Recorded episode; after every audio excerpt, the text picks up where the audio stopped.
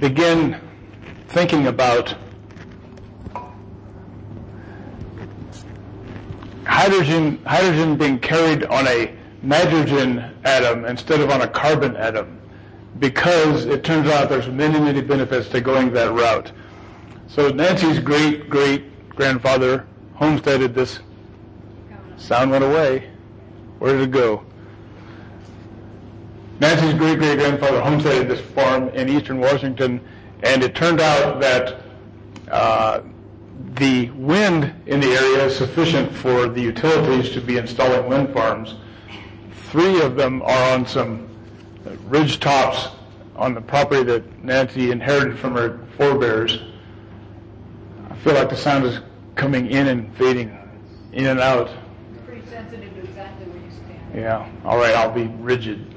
So this is a picture of three 1.8 megawatt Vestas wind turbines on a ridge top. This is part of a wind farm that happens to be about 230 megawatts in the area called Marengo 2. Um, so on her property, her piece of this wind farm, there's 5.4 megawatts of wind power. Now, it's a wheat farm primarily, and wheat uses lots of nitrogen for fertilizer, and uh, that's where I'm going to go with this. Um, so this in eastern Washington is in the foothills of the Blue Mountains, and uh, Washington is the nation's third or fourth largest producer of wheat by state, and it's most in the southeastern quadrant, mostly dry farming, some of it irrigated. And what's interesting is, why is that it's also well correlated with wind as a resource in the state of Washington. Where the wind blows, the wheat grows, or vice versa. I don't know what's cause and effect. Uh, but it turns out that that's fortuitous for purposes of what we're doing here. Ammonia is a valuable and highly used commodity worldwide and domestic. And just some brief history on the production use of ammonia. But some of the things I want to point out to you are in the bullets at the bottom. Uh, it's a $60 billion annual international industry and about 11 billion, uh, billion dollars of uh, industry in the U.S. devoted to ammonia. I see why previous speakers have had trouble. The, the uh, keys are hidden in the dark there. Uh, the, we in the U.S. import more than half of the ammonia that we use and nearly all of it is made from natural gas worldwide. And in the process releases enormous quantities of carbon dioxide. it's all done using the Haber-Bosch process, which, by the way, was the uh, technology that enabled the first green revolution.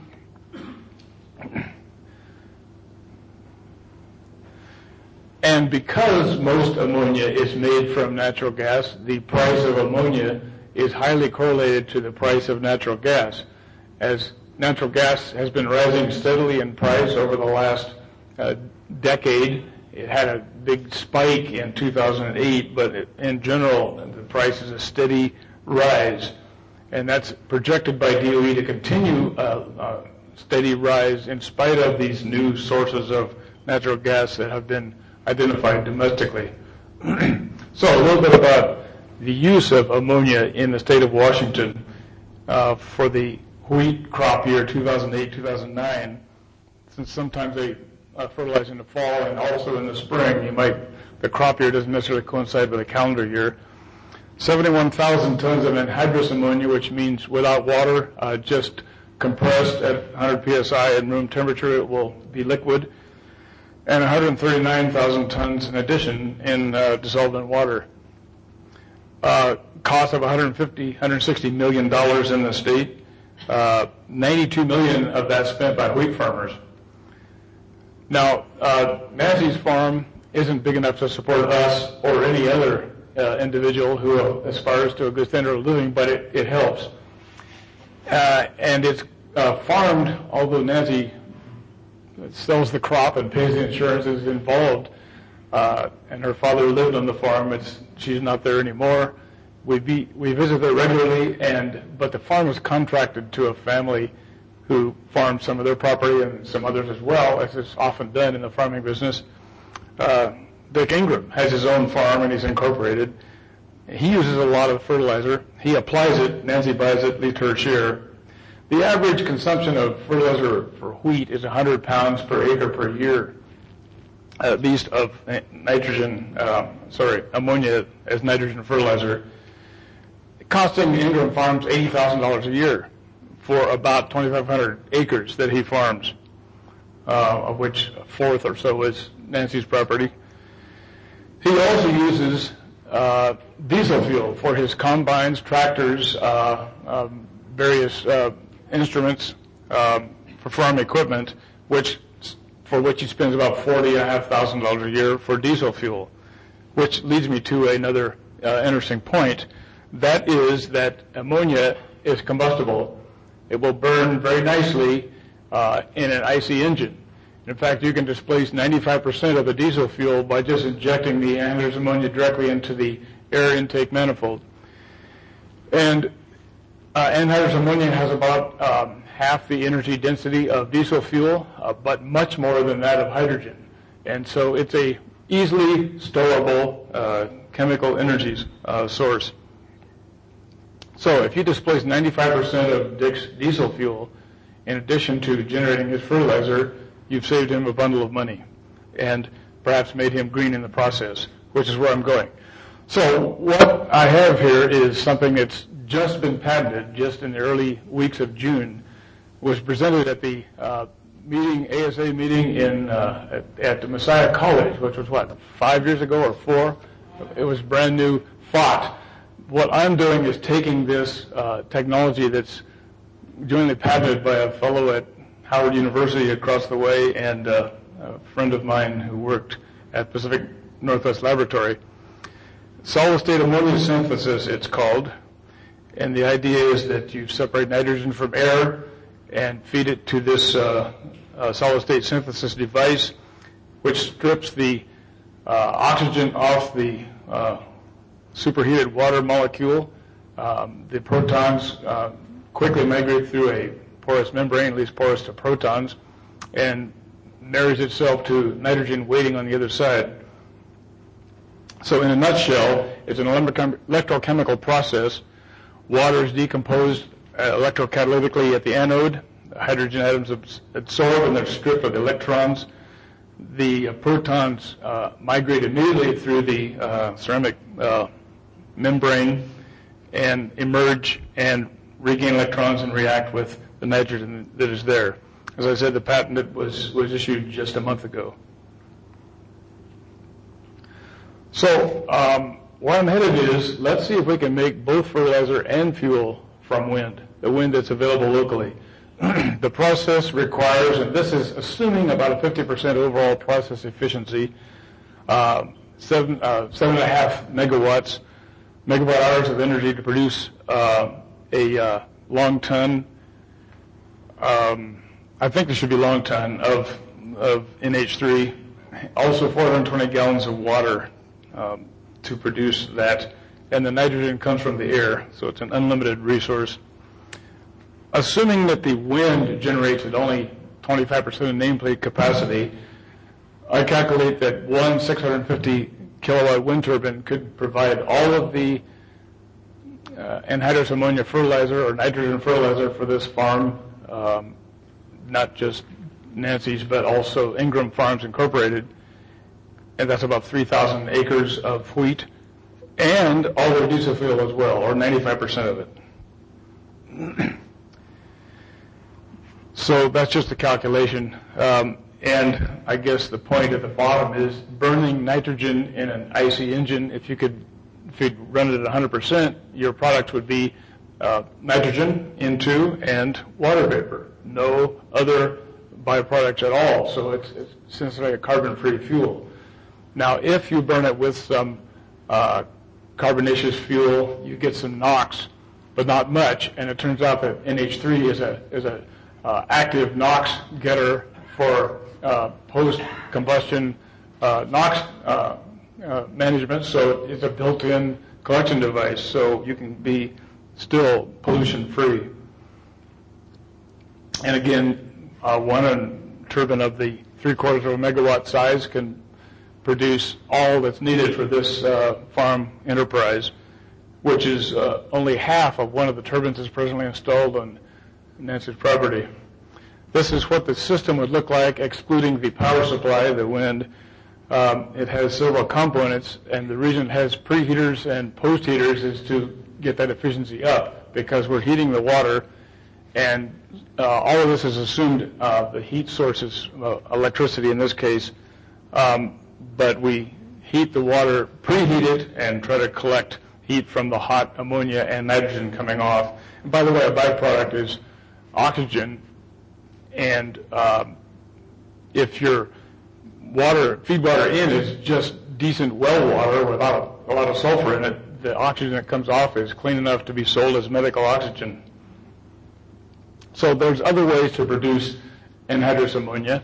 The traditional way is the Haber-Bosch process, but in that case, you have to feed the nitrogen in from the air separations unit.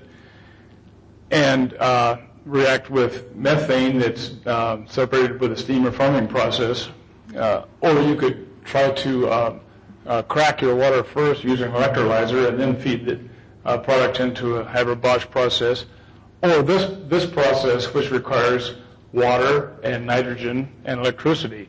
And the energetics calculations say that this process, solid-state ammonia synthesis, should be favorable compared to the other ways of getting anhydrous ammonia. I won't read this to you, but I do, by the way, have some handouts. I have a few.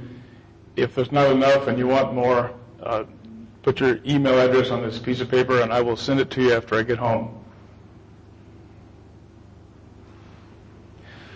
Now, the fun begins because we have to really build one of these things. It's been done in the laboratory or on the bench top, but now we have to scale up and start going to the field, and that's what we're actually doing. We have two proposals in right now, one to Department of Ag and one to NSF, two to NSF, as a matter of fact.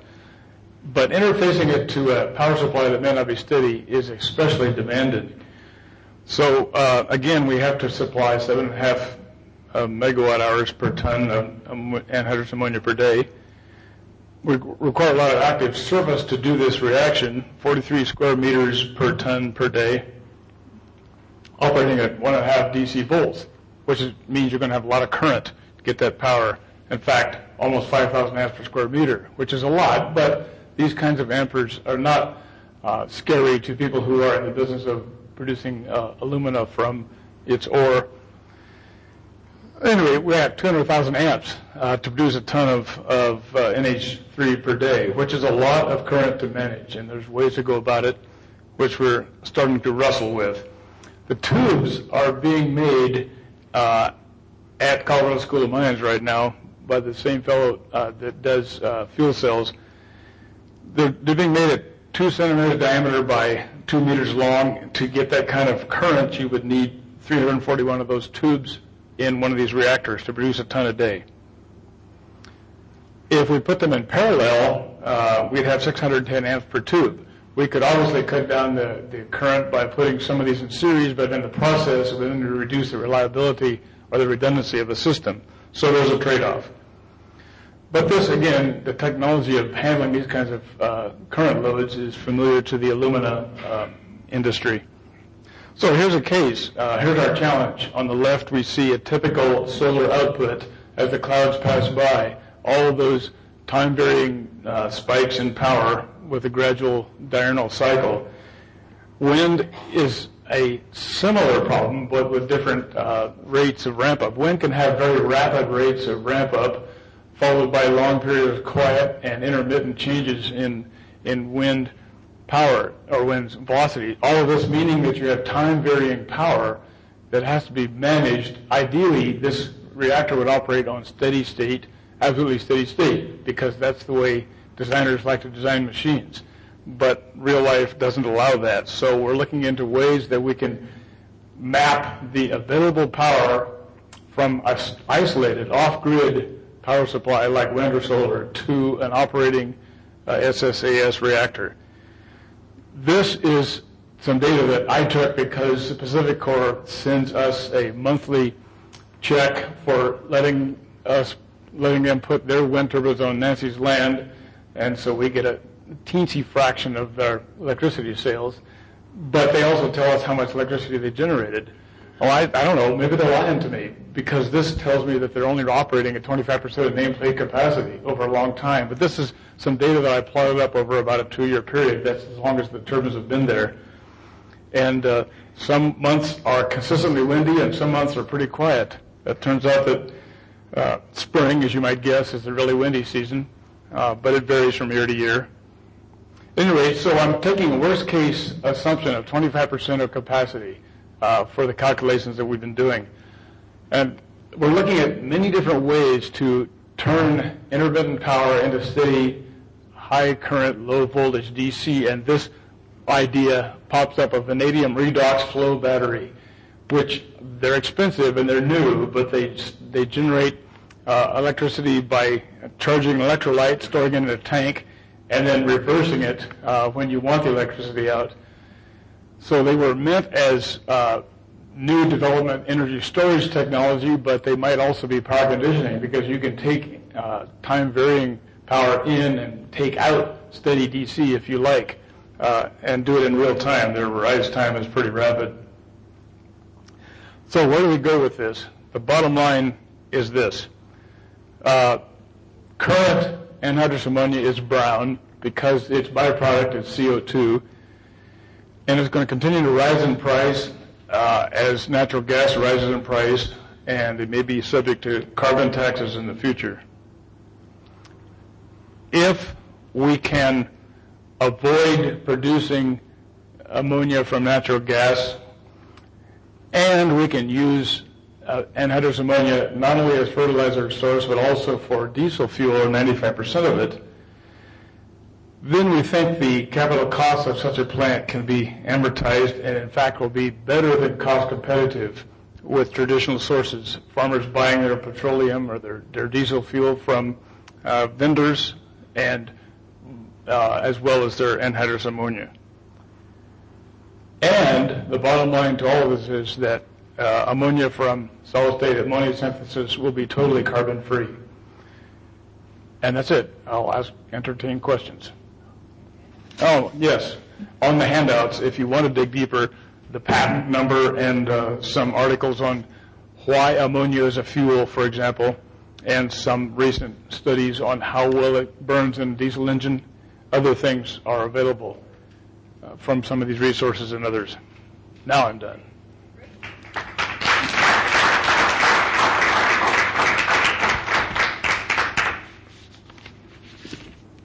Yes, I see two questions.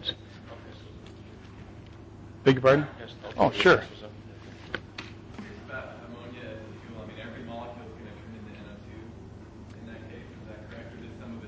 No, every molecule will turn into as a fuel, if you just burn it with oxygen, it would, it would turn into N2 and water vapor.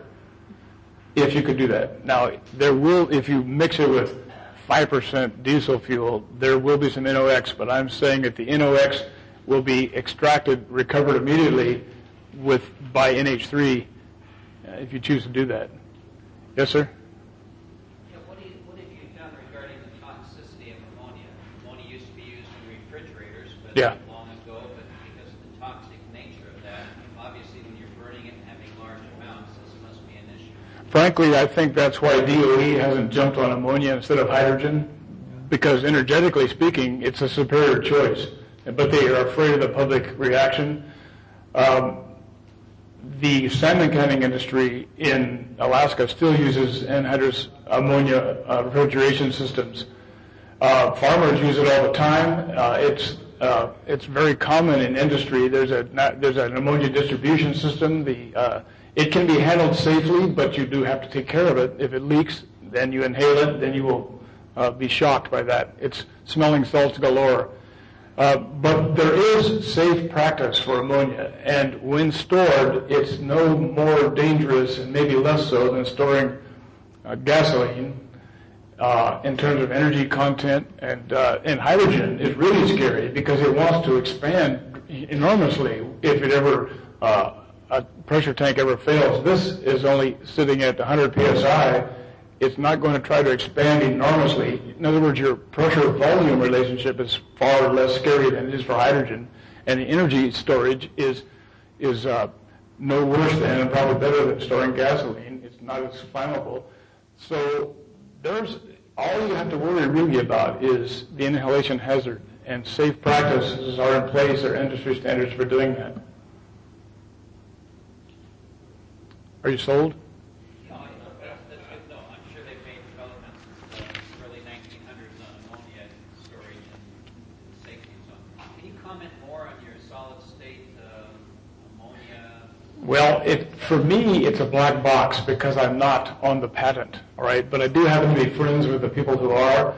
I've known them for years, or at least uh, the senior guy.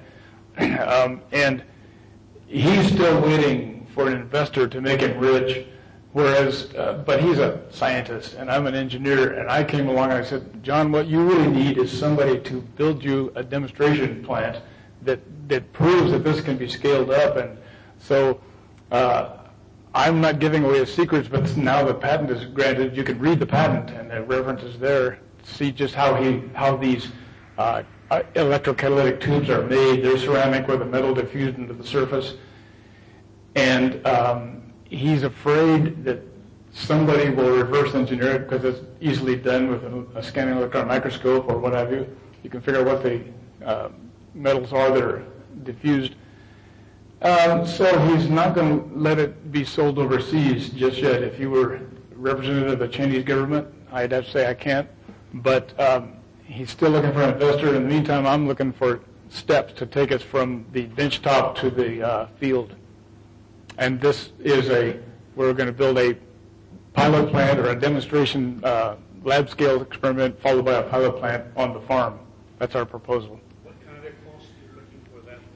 Uh, for uh, we think that we can do the um, lab scale demonstration and little what we need to know about its response to uh, variable input and get the design parameters we need for um, half a million dollars. We think we can do that in less than a year. Uh, to build a one ton a day plant at a farm, if we can get Vestas to donate the wind turbine, we can do it for a million and a half. They might donate it for either um, um, social purposes or for publicity. Um, uh, T. Boone Pickens had some spare ones in Texas last year, I guess. Maybe he'd give us one. Did you ask them? No, I haven't asked him. Will you? Is there a company name associated with this? Yes, the holder of the patent is called NH3. Spell it out. Uh, NHTHREE LLC. And the company that I formed with Nancy's farmer and Nancy uh, and our son is called Wind to Green LL3 LLC. Wind uh, T O G R E E N Wind to Green. So we got two small uh, profit-free companies at the moment. Profit free. Yes, sir. Uh, Is the patent number on the document? Yeah, the patent application number is on the document. Um, I couldn't discern whether the patent application number becomes the patent number when it's uh, issued. I saw the letter from the patent office, so I know it's been approved, but all I have is the patent application number, which was uh, three years ago. So that's on the last page, and you can search it on that basis. I did find it in the patent office using that as a lookup. Thanks for your interest.